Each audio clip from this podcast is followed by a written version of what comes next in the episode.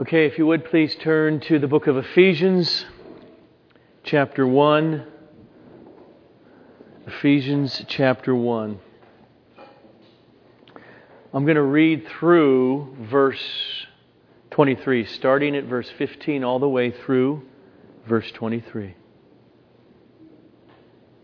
For this reason, because I have heard of your faith in the Lord Jesus and your love toward all the saints, I do not cease to give thanks for you, remembering you in my prayers that the God of our Lord Jesus Christ, the Father of glory, may give you the spirit of wisdom and of revelation in the knowledge of Him, having the eyes of your hearts enlightened, that you may know what is the hope to which He has called you.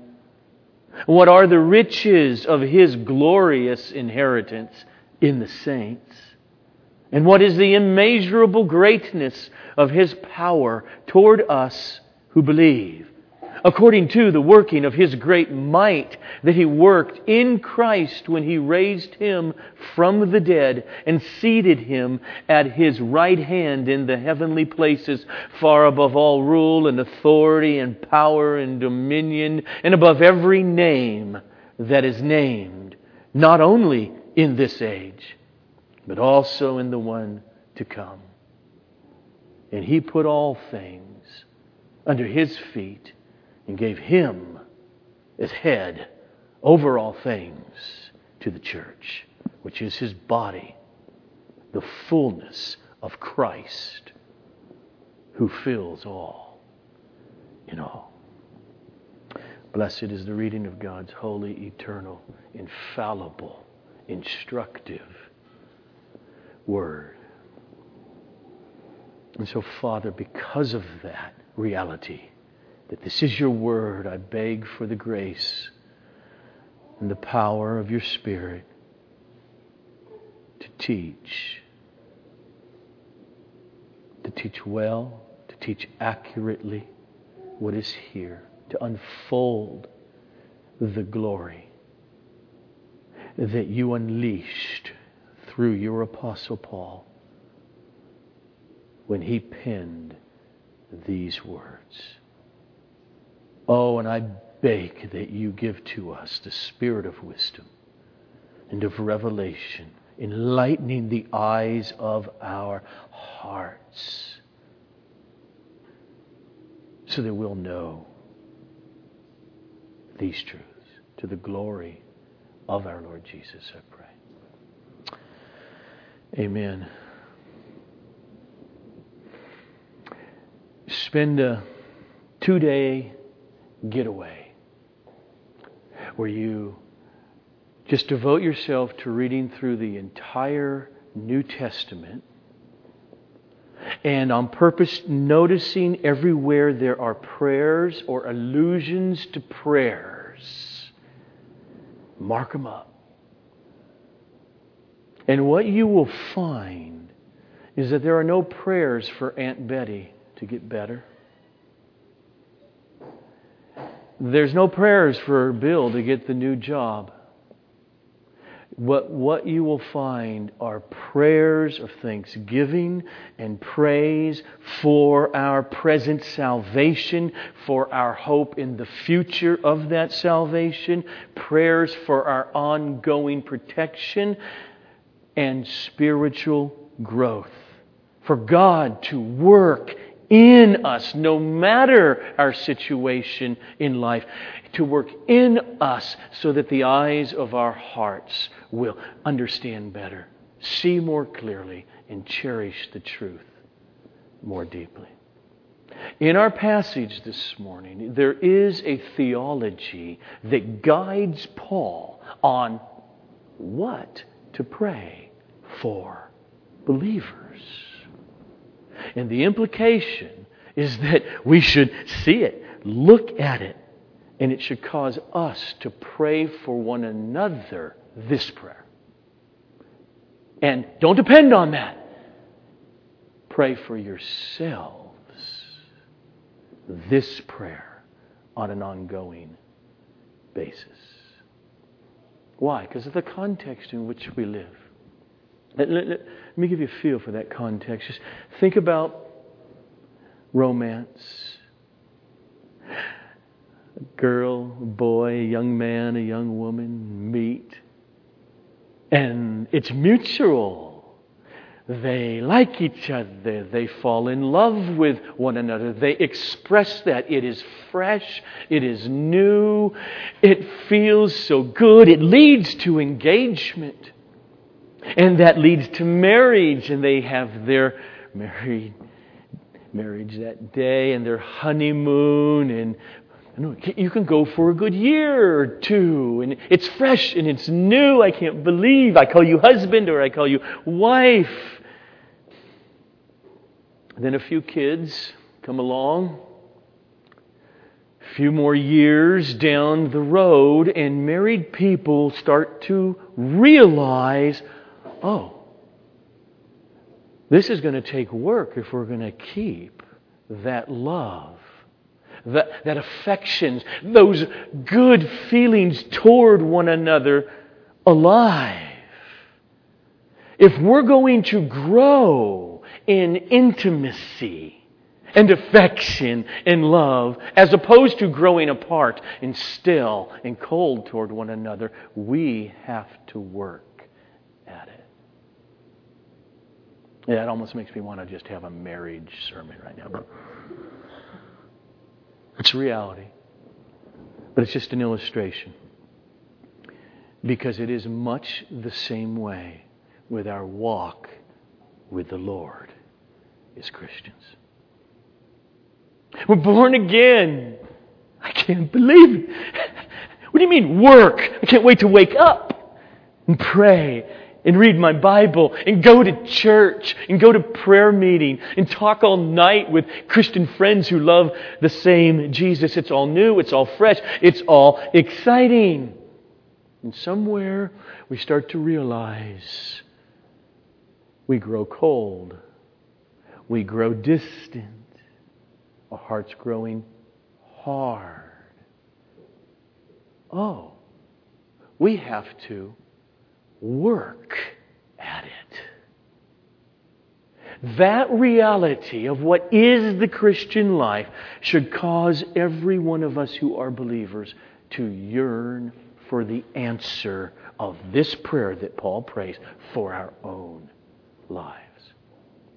There is a theology behind Paul's prayer, and that theology addresses a question to every single one of us Christians. And that question is this What is your calling? Have you found your calling in life yet, Christian? The core of this prayer is about your particular calling. Paul reveals what your calling is in this prayer, and it is to know and to see with your inner being three huge truths. The first truth that we are to see and we're called to see is the hope that you have as a result of God calling you to be in Christ. The second thing that we are called to see is the rich glory you possess in your very status as God's inheritance. And the third thing that we are called to see and know and grasp, not just with our minds but our hearts, is the enormity of the omnipotent one's power that is put to your advantage and is at work at this present moment for you. So let's go to the text see this. Ephesians 1, start with verses 15 and 16. Paul writes, For this reason, because I have heard of your faith in the Lord Jesus and your love toward all the saints, I do not cease to give thanks for you, remembering you in my prayers. Let's stop for a moment. So, in the context of what Paul's doing, after that one really long sentence from verses 3 all the way through verse 14, 14 that one huge, theologically packed sentence, he makes a transition to tell his readers how he prays for them. See the first three words? For this reason, he's referring back to the gospel that he laid out in verses 3 to 14. Particularly, then, how it comes together in verse 13 for the believers. In him you also, when you heard the word of truth, the gospel of your salvation, and you became a Christian. You believed in him. You were sealed with the Holy Spirit. So, in other words, he says this For the reason that you Gentiles in Asia Minor have been chosen by the Father, predestined unto adoption into his family, redeemed by the blood of Jesus, and sealed with the Holy Spirit. For this reason, I pray that you go on to grasp more and more the knowledge of who this God is and how He works. That's what He does. But first, I don't want us to miss what Paul assumes in what we just read about what Paul assumes true conversion to Christ entails. In verse 15, he writes, For this reason, and then don't miss these next words, because I heard of your faith in the Lord Jesus and your love toward all the saints. So he heard two things your faith in the gospel, in the person of Jesus for the forgiveness of your sins. You believe. And I heard of your love for the family. Your love for others whom you've never met and then you start to meet your love for other persons who are also adopted into the family of God through Jesus Christ. That's what he means by all the saints. For Paul, this loving horizontally towards other Christians in the body is assumed because Paul does not think of Christianity as some nice organization or a club that people join. He understands Christianity at its core to be an organism that is supernatural, where human hearts are infused with God the Holy Spirit, and their hearts are changed. Their affections and feelings are moved, particularly to care for other brothers and sisters who, like them, are being saved. Paul assumes that's what Christianity is. I mean, just for a second. He brings the gospel with his missionary band to Thessalonica. He gets chased out of town, goes to the next. He ends up, okay, I got to get away. You guys stay there. Church is planted. He goes up to Greece. And about three or four months later, they're brand new Christians. He writes 1 Thessalonians to them. Chapter 1, verses 2 to 3. And again, listen to what's so important and foundational to Paul. He writes, We give thanks to God always for all of you, constantly mentioning you in our prayers, remembering before our God and Father your work of faith and labor of love. Six months later or so, he writes another epistle, 2 Thessalonians 1 3. And he says, We ought always to give thanks to God for you, brothers, as is right. It's right. Why? Because your faith is growing abundantly. And the love of every one of you for one another is increasing.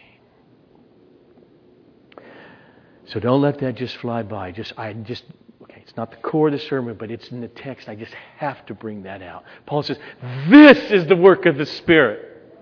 And so, pick up again in Ephesians 1 verse 16. I do not cease to give thanks for you, remembering you in my prayers. Okay, now he gives the content. What are you praying, Paul? Praying this that the God of our Lord Jesus Christ, the Father of glory, may give you a spirit of wisdom and of revelation in the knowledge of Him. So here he is. He lays out the content of his prayer. But first, he says who he's praying to. I'm not just praying to the idea of a God.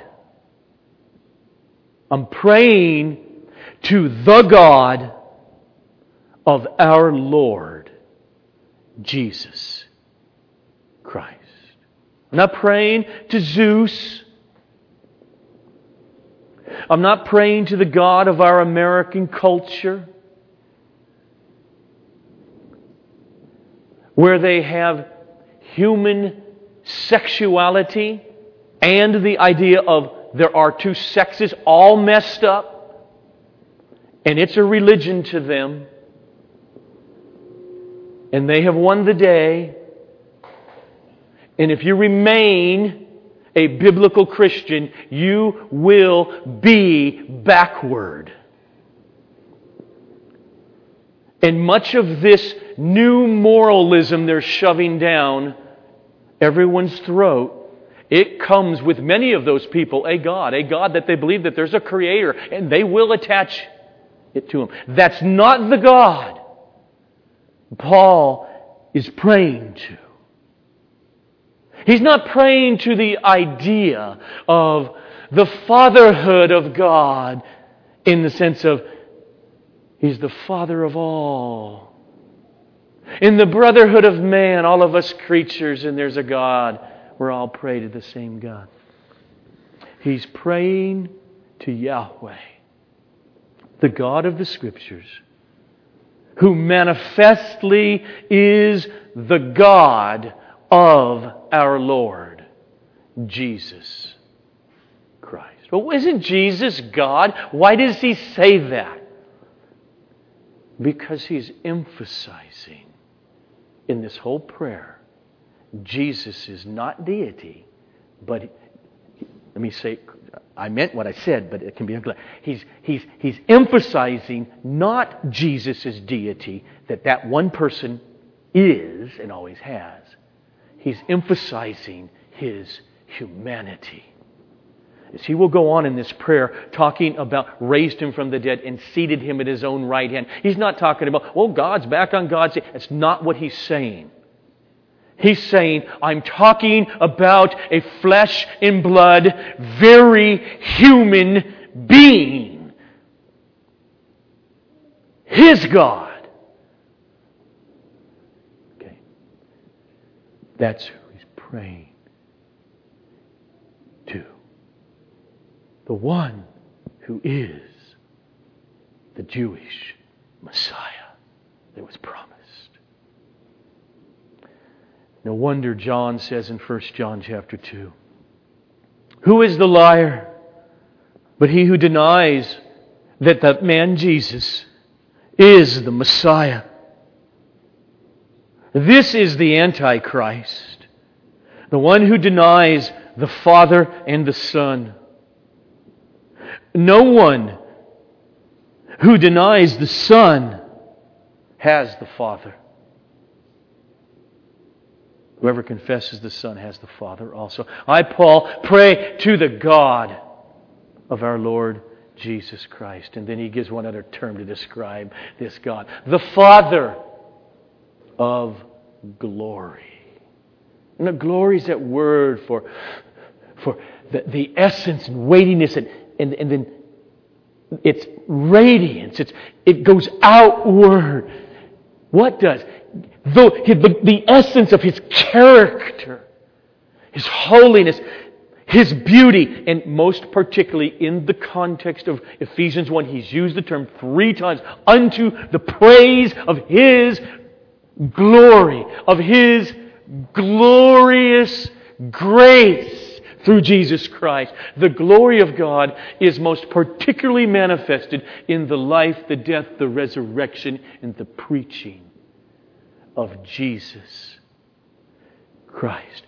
This is the God, the Father of glory, that I'm praying to. Now, okay. Let's think about the context here. These persons, according to Paul, have heard the gospel. The eyes of their heart were supernaturally opened already. They believed. They've been indwelt with, they have received the Holy Spirit. They have been sealed by the Holy Spirit. All evidenced by their embracing of the Lord Jesus Christ. But now Paul says, I constantly pray that God may give you a spirit of wisdom and of revelation in the knowledge of Him. This deduction is easy. Evidently, new birth. That initial moment of saving faith is just the beginning. That by definition, we are in ongoing need of wisdom and revelation in the knowledge of who God is and what His ways are and how they work. Now, here, just one little thing as you look at the text. Here's the question Is Paul praying for believers? And very easily, you make a switch. Praying for us. It's how he would pray for all believers. Is he praying for us believers to be given a disposition of wisdom in revelation? In other words, when he says, that you be given a spirit of wisdom. Does he mean like a spirit or in the sense of a disposition, that, that your human spirit will become wise? Is that what he's praying? Like if I were to say, she has a spirit of gentleness.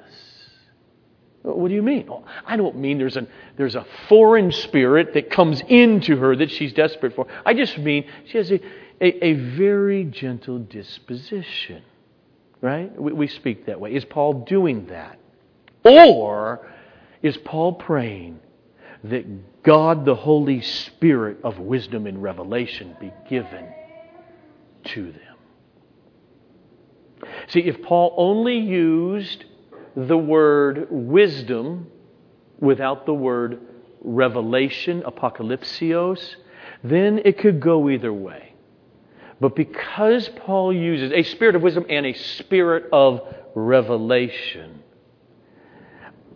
I just don't think it's tenable that Paul means a disposition of revelation because revelation, apocalypsios in the New Testament, is always referring to God revealing.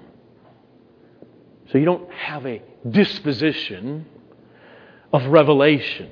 No, that doesn't make any sense.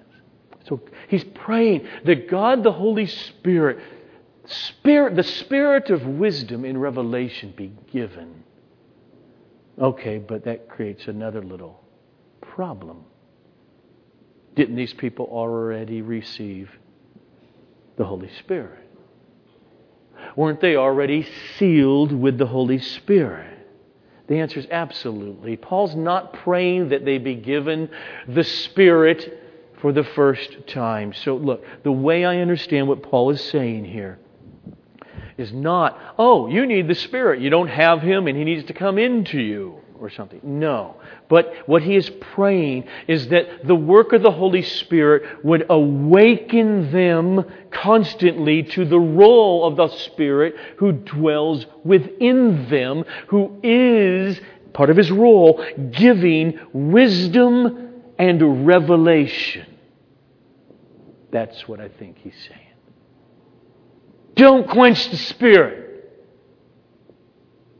Awaken to the Spirit who dwells within you. Be affected by the Spirit. And now you can't just stop there. So then he says, the wisdom and revelation that I, Paul, am referring to that you need is not just like wisdom so that you'll know how to deal with your children this way or that. Or you just need wisdom on what to do here in this business transaction. Or wisdom on which classes to take and call. He's not talking about wisdom like the Bible talks about in, in Proverbs. A lot of wise things. That's a wise person. That's not what Paul's asking God to do. This wisdom in revelation for Paul is radically God centered. It's radically centered on knowledge of God. Let's read it. I'm praying that the God of our Lord Jesus Christ, the Father of glory, may give you a spirit of wisdom and of revelation in the knowledge of Him. God. Think about it. See, by definition, every truly converted person, every believer has come to know God. That's how Paul speaks in Galatians. You've come to know Him, uh, rather, to be known by Him. We've all come to know God. We all come with some information, knowledge of the gospel when we come to Him. We have come into a relationship with Him as Father through adoption. Paul has just said this. We know Him and we know things about Him, and yet, Paul is saying there is a sense in which we need to know God more and more than we presently do. I'm so confident that that's exactly what he's saying. Why?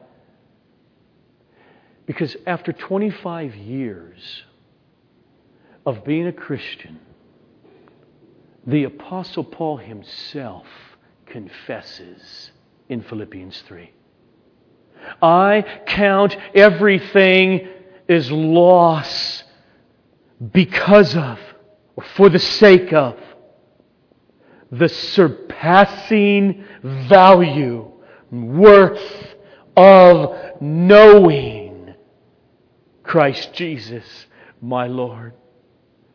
So that I may know Him and the power of His resurrection and share in His sufferings, becoming like Him in His death, so that by any means possible, I may attain the resurrection from the dead. There is no having arrived for a believer when it comes to relationship and knowledge of God. And so, in our context, Paul is praying that these believers go on to understand more fully God's plan that he just talked about before this. The plan of the ages. Everything coalescing in Christ, that you would go on to understand every contour of this. That you would grasp the significance of this gospel in and how it works in your very real, everyday life. He's saying, we need to see how our little lives are connected to God's massive plan for the ages.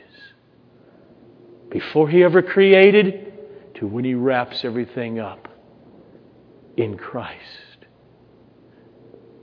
He chose you, predestined you, called you, washed you clean of your sin, sealed you with the Holy Spirit. You little peon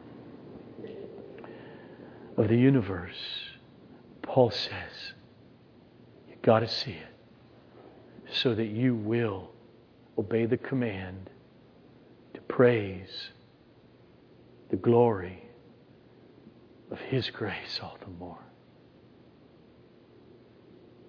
So, Paul is saying that Christians in their local communities called the church, they are to have a spirit of wisdom and revelation in the knowledge of God as Holy Trinity.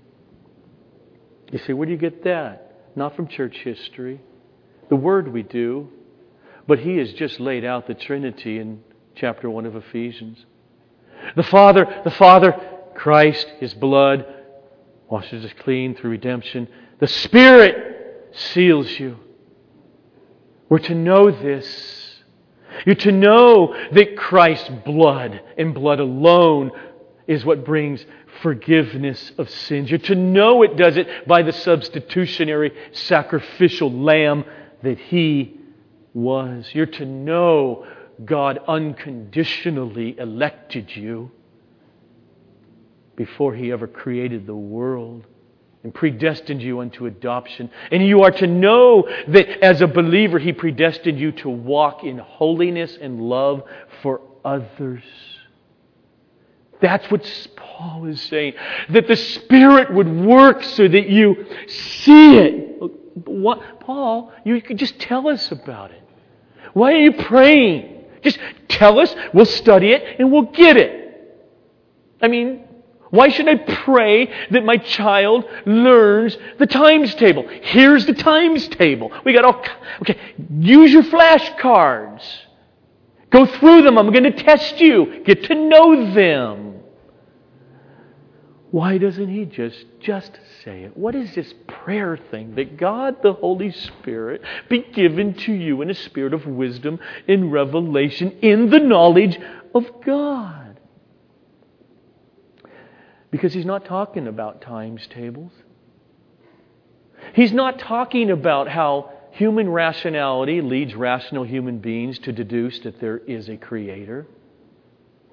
He's not talking about natural revelation. I mean, one of the stupidest ideas there is and irrational is atheism.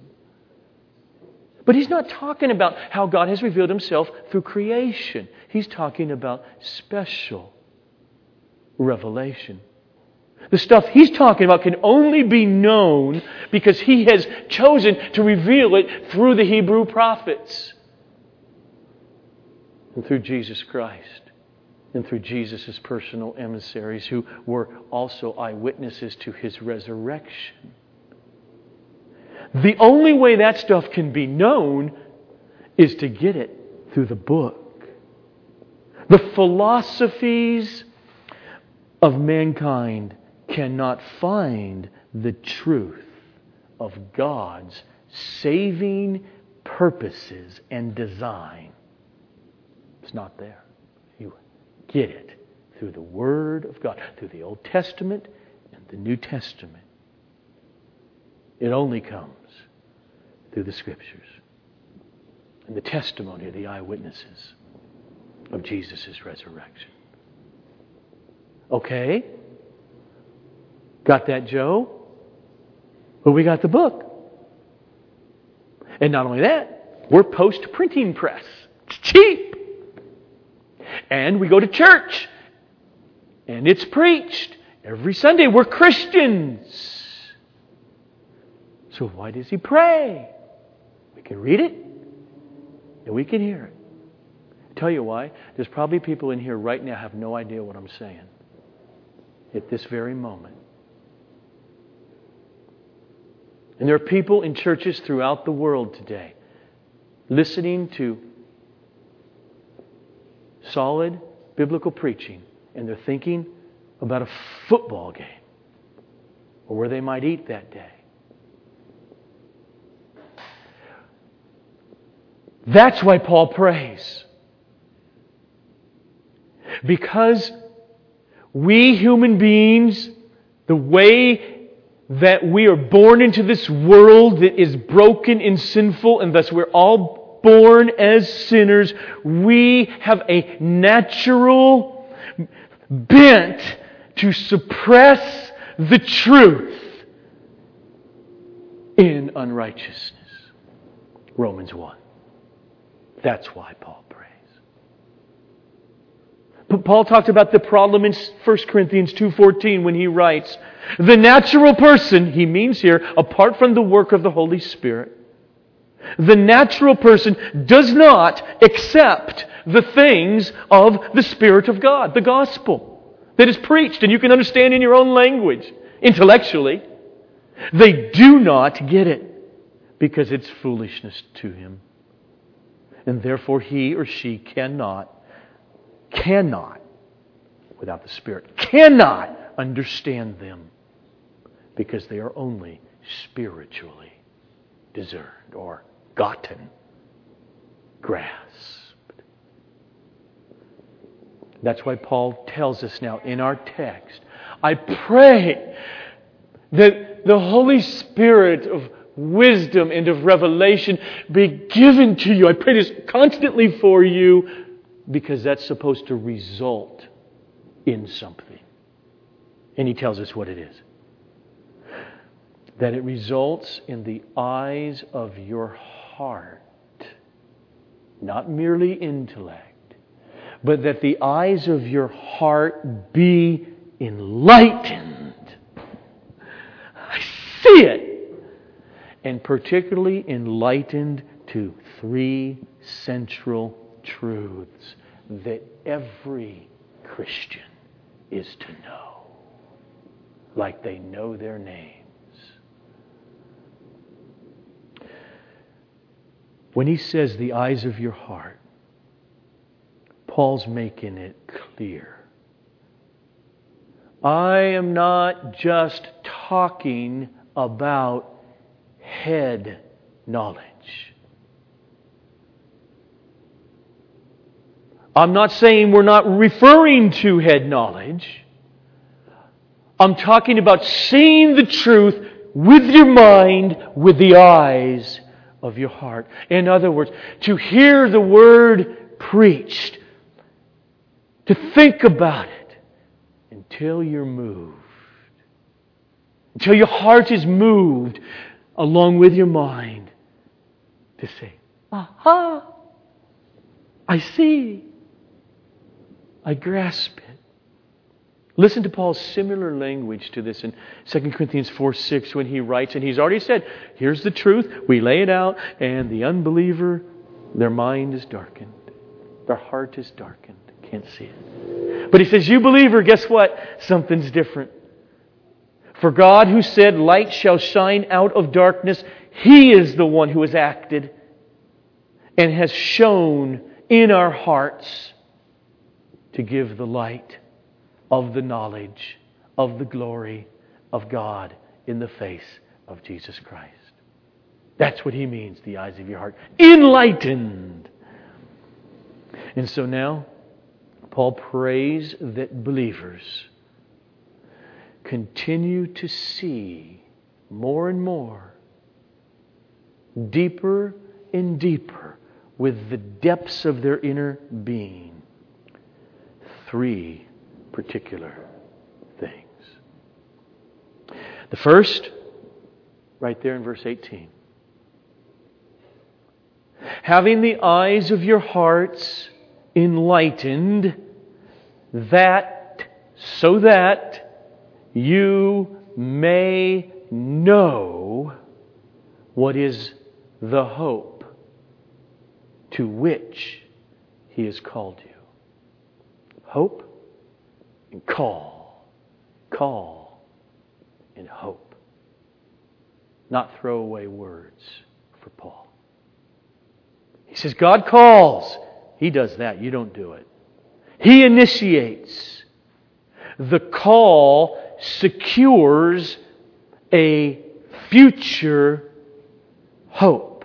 The call gives the hope. And thus Paul said, it is the hope to which he has called you.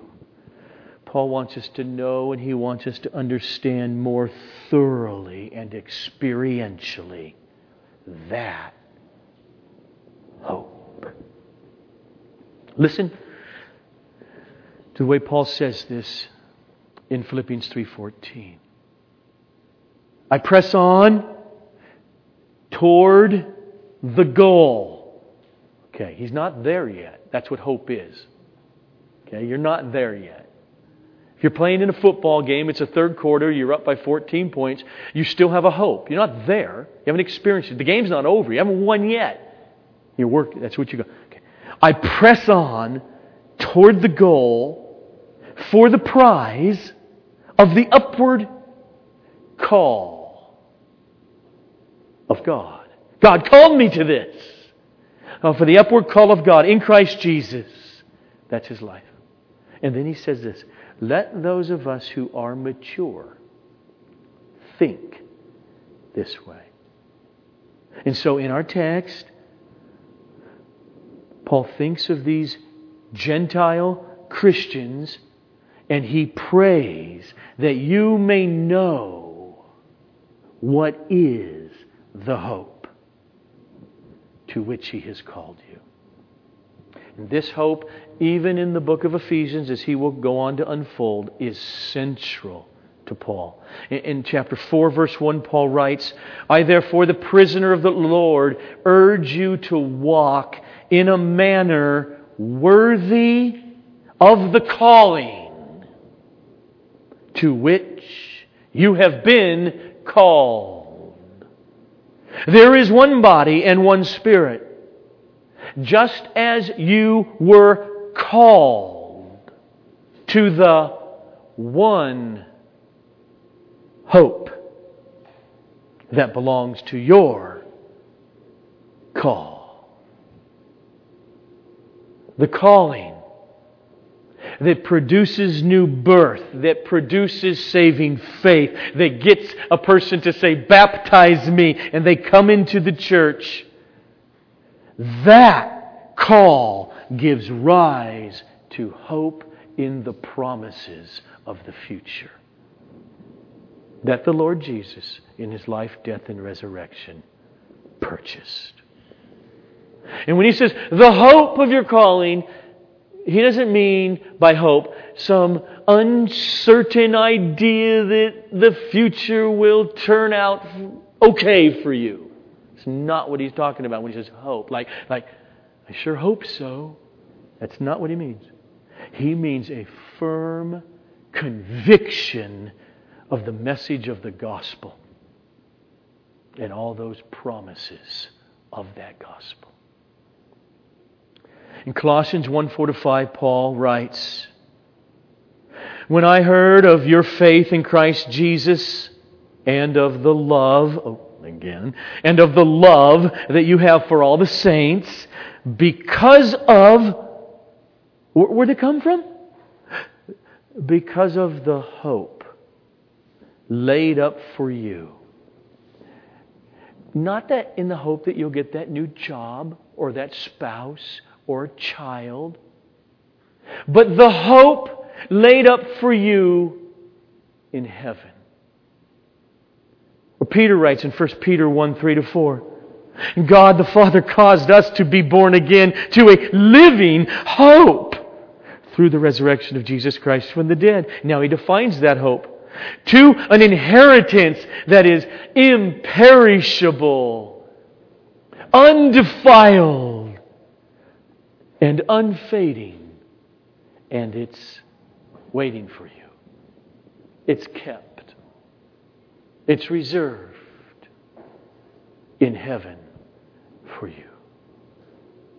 This hope is like a 401k or an IRA.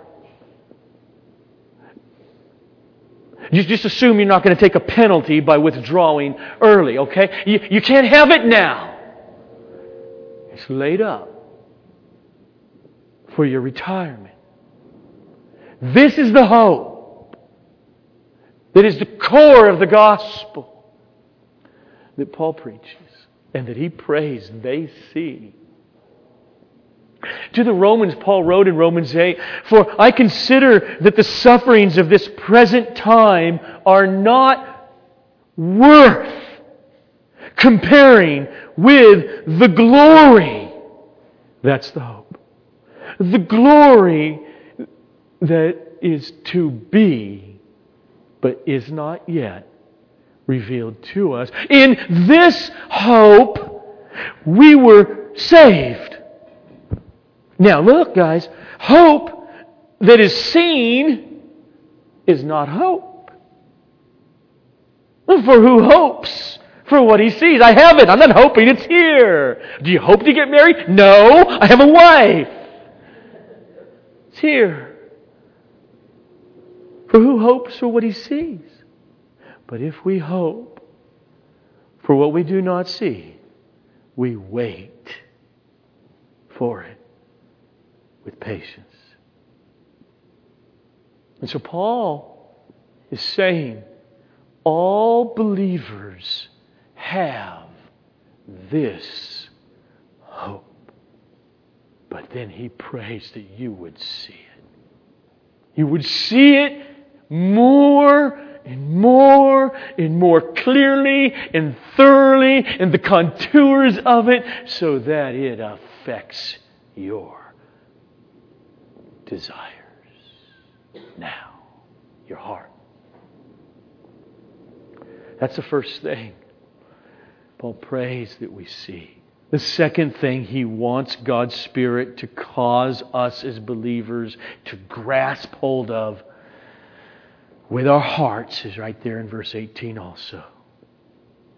That you may know what are the riches of the glory of his inheritance in the saints.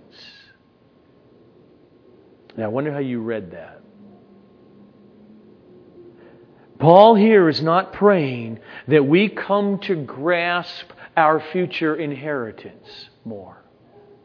It's not what he's saying. Paul is praying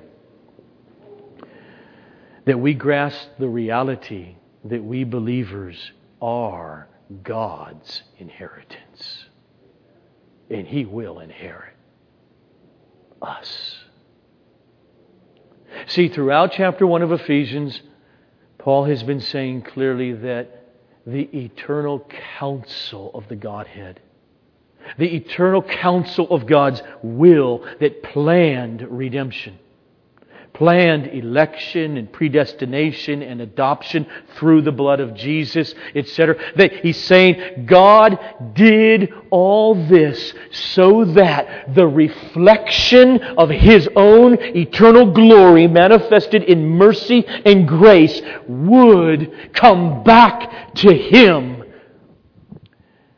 in persons like you. In me. believers. Paul has already made clear in Ephesians 1 that we do have an inheritance. But he is saying here, God also has a future inheritance. And it is us. He has an inheritance in the saints. We are God's inheritance. Believers, the church, He's going to inherit us. Paul wants all believers, meaning those persons who deserve eternal wrath.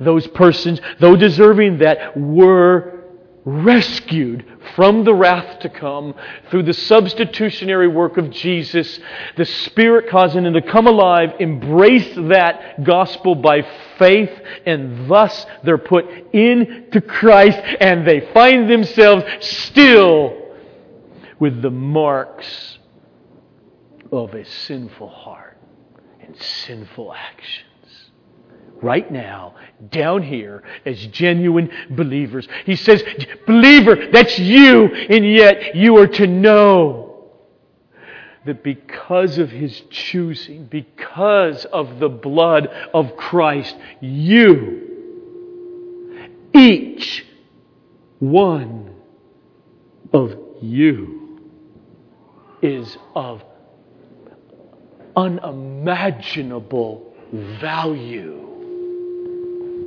to God, your Father. You are His glorious inheritance. The community of sinners chosen in Christ before the foundation of the world is extremely valuable, precious to the Creator, to God.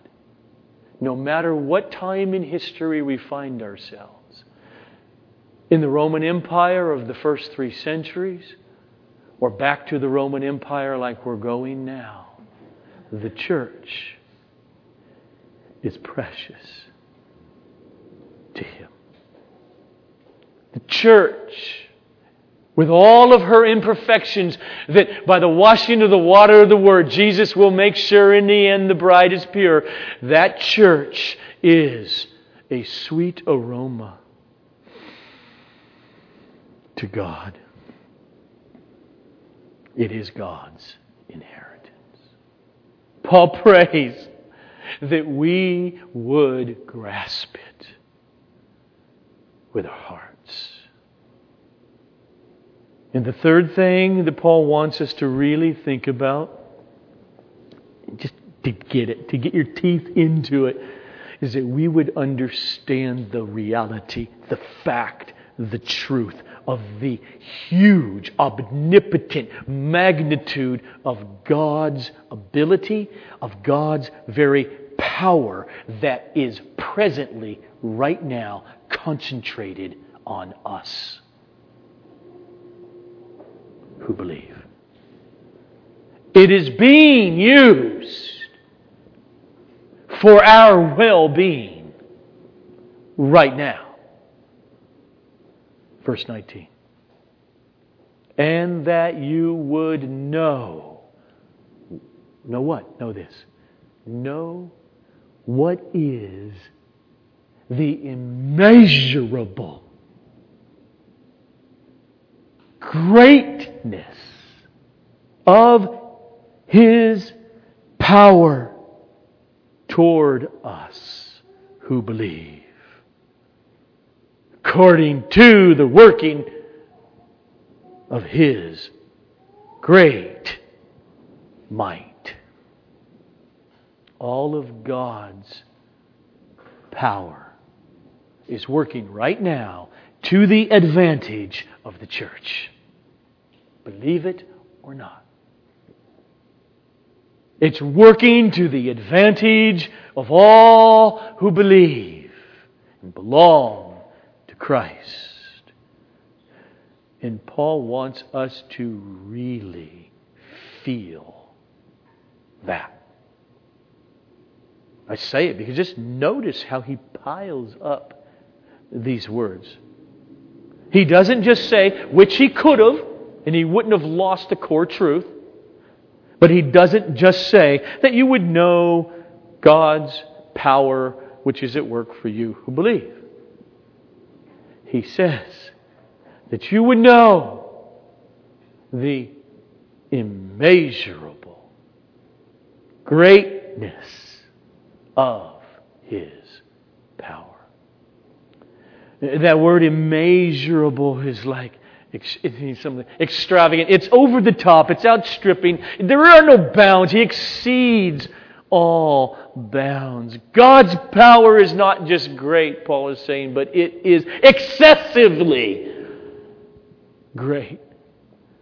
And then he goes on to say, this is excessively great power is according to the very God who works all the time. It's according to his working according to the working of the strength, of the strength of his might. He just piles word upon word. And then we're going to come here next time to the rest of this prayer. But he says, This is the very power that God raised Jesus from the dead with. So this prayer, it's as if Paul is saying, Christian, Try to lie your head down at night and have a pity party. While over anything. This, that, the other. So try having that pity party while at the same time grasping the hope laid up for you in the resurrection that the Creator has called you to. Try murmuring and complaining about how your month is going while at the same time grasping that little old you are part of the Creator's glorious inheritance that He will one day redeem inherit. No matter what short term stuff you're going through 45 years or more. I pray that God would cause you to grasp that His extravagant, over the top, excessively great, massive power that He used in raising Jesus from the dead, that He right now, at this very moment, is unleashing for your well being. Because He is. Or Paul is deceived.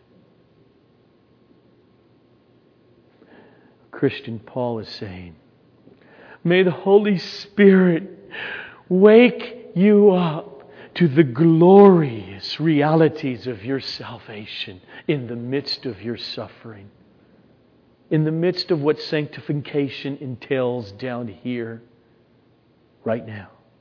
So that in whatever you're going through, those truths would affect your mood, your choices your money, your words, your actions. This is your calling as a believer. Jesus stated it for us so we can hear him pray to the Father about this calling. Most of you know where I'm going to go. Father, this is eternal life that they, those who belong to me, may know you, the only true God, and Jesus Christ, whom you have sent. That's your calling. We're called to pray for ourselves. We're called to pray for each other in the body of Christ, this very prayer of Ephesians 1. And we're called to do it while exposing ourselves in the life of Jesus' body to the preaching of the Word, to the reading of the Word. That is just assumed. Both are absolutely crucial. Exposure to the truth, is Paul prays. I pray by the Spirit you see it. You see, they're both so crucial because it would be like this someone praying that the food on the table and the water, I pray that it nourishes my body and keeps me strong. And they pray a lot. They pray every day that way until they die. And someone wonders, why did they die? because they never ate the food. It's assumed when you pray, let this nourish my body, you're eating it. Oh, that you would see with the eyes of your heart the truth of these three glorious things. Your calling is to grow in not head knowledge for itself, but in your intimacy with God the Father by knowing the gospel future hope. And by knowing how valuable you are to God because you are His inheritance. And by knowing that His omnipotent power is at work right now to your advantage. We, I pray, would grow in this so that we would joyfully say, along with the Apostle Paul, I count everything as loss because of the surpassing worth of knowing Christ Jesus, my Lord. For His sake, I've suffered the loss of all things, and I count them as rubbish in order that I may gain Christ. More and more. Let's pray.